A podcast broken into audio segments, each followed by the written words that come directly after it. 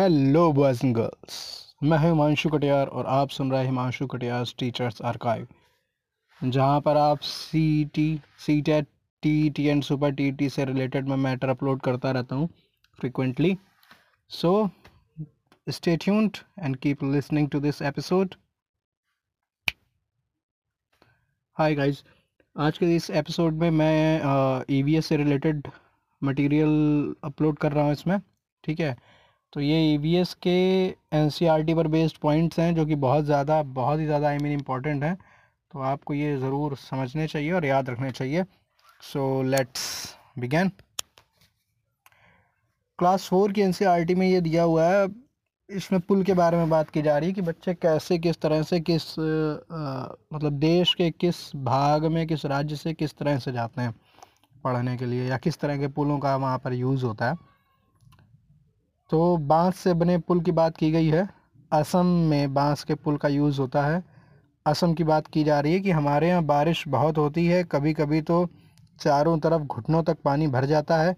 फिर भी हम स्कूल जाने से नहीं रुकते हैं, एक हाथ में किताबें उठाते हैं, दूसरे हाथ से बाँस को पकड़ते हैं। हम जल्दी जल्दी बाँस और रस्सी से बना पुल पार कर लेते हैं। तो ये बाँस और रस्सी से बना हुआ पुल यूज़ होता है असम में, ठीक है? अब ट्रॉली से बना हुआ पुल कहाँ यूज़ होता है? तो वो यूज़ होता है ट्रॉली पर बना हुआ पुल लद्दाख। लद्दाख में ट्रॉली से इधर उधर जाया जाता है, क्योंकि पहाड़ी इलाका है, ठीक है? तो ट्रॉली से स्कूल पहुँचने के लिए हमें रोज़ नदी पार करनी पड़ती है, खूब चौड़ी और गहरी नदी। नदी नदी के पार जाती हुई मज़बूत लोहे की रस्सी होती है, या दोनों तरफ़ से भारी पत्थरों या पेड़ों से कसकर बंधी रहती है ट्रॉली, लकड़ी से बना हुआ झूला। ट्रॉली पुली की मदद से इस रस्सी पर सरकती है। हम चार पाँच बच्चे एक साथ ट्रॉली में बैठ जाते हैं और पहुँच जाते हैं नदी के उस पार।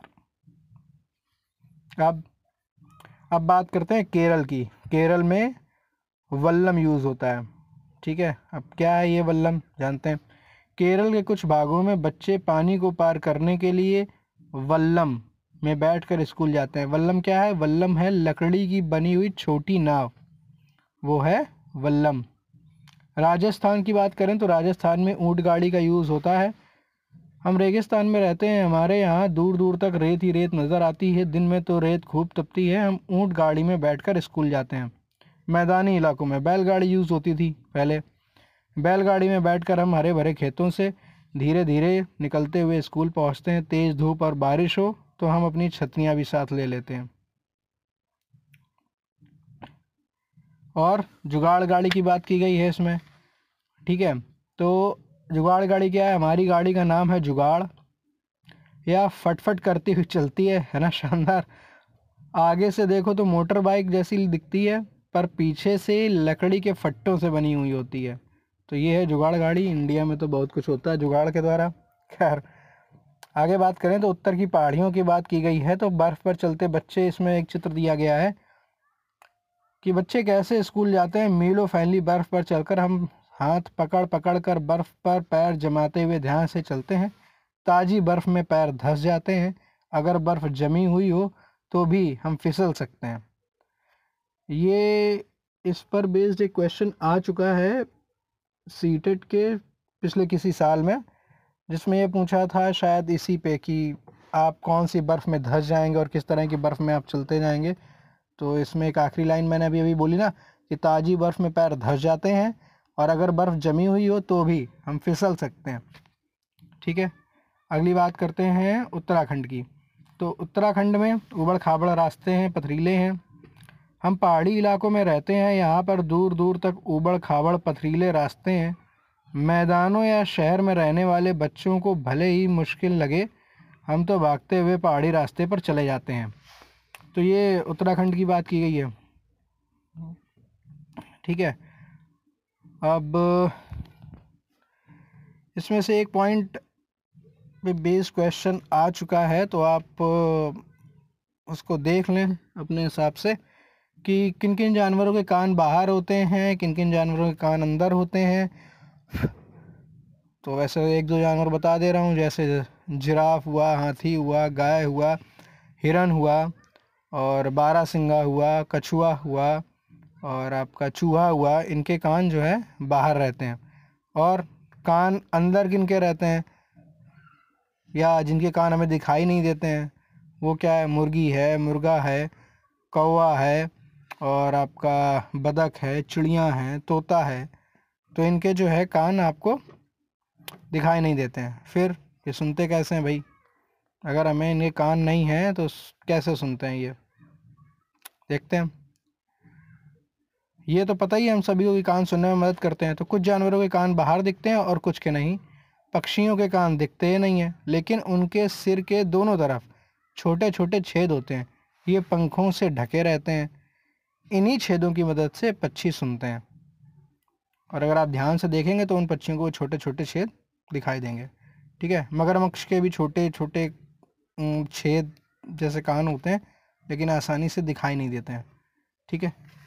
अब एक पॉइंट इंपॉर्टेंट है कि जानवरों पर जो जानवरों की जो डिज़ाइन होती है, खाल पे जो डिज़ाइन ऐसी बनी होती है स्ट्रक्चर बना होता है, उनका पैटर्न बना होता है, उन पर वो किस वजह से बनता है? ठीक है? तो जानवरों की खाल पर डिज़ाइन उनके शरीर पर बाल होने के कारण होते हैं। ठीक है? उनके बाल होने के कारण दिखाई देते हैं। अगर उनके बाल हटा दिए जाएँ तो ना तो रंग रहेगा, ना रहेगा डिज़ाइन। ठीक? अब हाथी की बात करते हैं तो एक बड़ा हाथी एक दिन में करीब सौ किलोग्राम से भी ज़्यादा पत्ते या झाड़ियाँ पत्ते और झाड़ियाँ खा लेता है। हाथी बहुत कम आराम करता है, एक दिन में केवल दो से चार घंटे ही सोता है। हाथी को पानी और कीचड़ से खेलना बहुत भाता है। उसके इससे होता क्या है? इससे उसके शरीर को ठंडक मिलती है। वैसे उसके कान भी पंखे की तरह होते हैं गर्मी लगने पर वो अपने जो है पंख कानों को हिलाकर हवा भी कर लेता है। ठीक है, अब इनके ज़रा झुंड की भी बात कर लेते हैं। तो हाथियों के झुंड में केवल हथनी और बच्चे रहते हैं, हाथी नहीं रहते हैं। झुंड की सबसे बुज़ुर्ग हथनी ही पूरे झुंड की नेता होती है। एक झुंड में दस से बारह हथनियाँ और बच्चे होते हैं। हाथी हाथी चूँकि रहते नहीं हैं तो हाथी सिर्फ़ पंद्रह से सॉरी, चौदह से पंद्रह साल तक ही झुंड में रहते हैं। फिर वो झुंड छोड़कर चले जाते हैं और अकेले रहते हैं। तो छोटा हाथी भी जब चौदह पंद्रह साल का हो जाएगा तो वो भी अपना झुंड जो है, वो छोड़ करके चला जाएगा। ठीक है?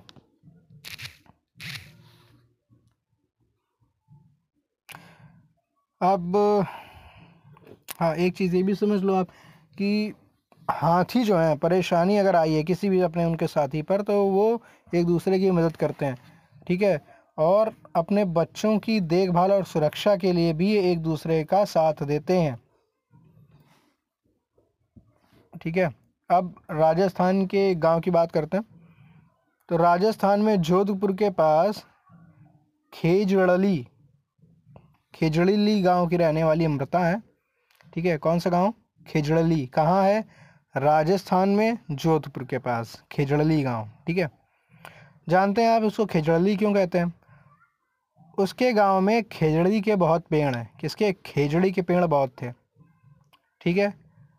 गाँव के लोग पेड़ पौधों से और जानवरों से बहुत प्यार करते थे और उनका ध्यान रखते थे। गाँव में बकरियाँ, हिरन, मोर और ना जाने कितने जानवर बिना किसी के डर के घूमते थे। गाँव वालों को, बुज़ुर्गों की कई बातें आज भी याद थी। उनका कहना था, अगर पेड़ है तो हम हैं। पेड़ और जानवर हमारे बिना रह सकते हैं, पर हम उनके बिना नहीं रह सकते समय बीतता गया। अमृता बड़ी हो गई। एक दिन वह अपने पेड़ों से मिल रही थी, तभी उसने देखा कि गाँव में कुछ अनजान लोग कुड़ाली लेकर खड़े हुए हैं। पूछने पर पता चला कि वे राजा के आदमी और राजा के कहने पर लकड़ी के लकड़ी के लिए पेड़ काटने आए थे। लकड़ी क्यों चाहिए थी राजा को? राजा को लकड़ी चाहिए थी अपने महल के लिए। यह सुनते ही अमृता के होश उड़ गए। उन आदमियों ने जिस पेड़ को काटने के लिए चुना, अमृता उस पेड़ से लिपट गई और उन लोगों के डराने धमकाने पर भी नहीं हटी। राजा के आदमियों को तो राजा की बात माननी ही थी, वरना उनको अपनी जान से हाथ धोना पड़ता। उनकी कुल्हाड़ी की एक ही बार से अमृता के पैर से खून निकलने लगा, खून बहने लगा और वो गिर गई, लेकिन उसने पेड़ को नहीं छोड़ा।